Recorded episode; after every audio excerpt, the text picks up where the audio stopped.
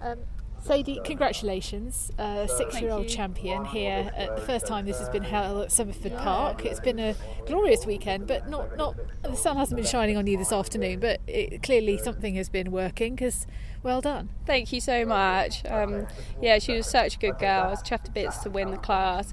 Um, I've obviously I've owned her since she was three and produced myself. So I was, and it was lovely to see um, Tom Ryder and how lovely she looked. So I was really really pleased. That must that must bring nerves for you seeing another Yeah, rider and seeing how she's going to act. Yeah, because I was a bit like she she's never naughty or does anything, but I thought she might have just been a bit bit worried, a bit tense with all the people around her, and then a new rider. But she coped really well, and you know she went really nicely for him, so I couldn't have asked for much more really. And you own her. Yep, I own her, and my a really good friend of mine called Steve Reddings half owns her with me.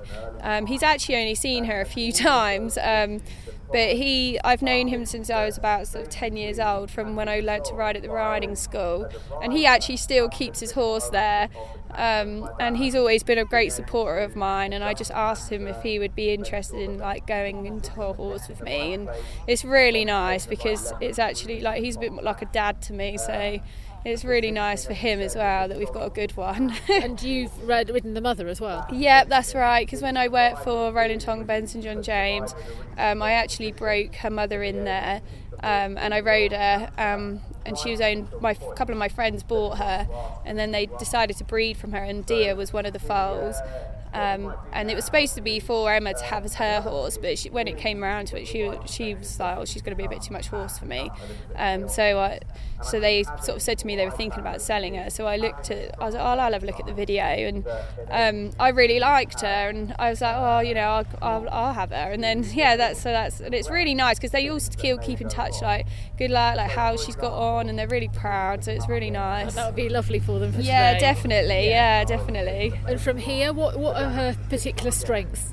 Um, she's got a really, she's really strong behind, and like I find like her back, she's really strong for her back. So she's she finds like the collective work quite easy, and to be honest, she's really good at pushing as well. Um, she the walk can get a little bit tense sometimes, so like I've really had to work on getting that more supple and more relaxed. Um, but the trot and the canter are, are really good, and it's lovely to sit on because it, it, she's so nice down the rein and powerful. So I'm really excited about her. Lots for the future. Yeah, definitely. Well done for today. Thank you so much.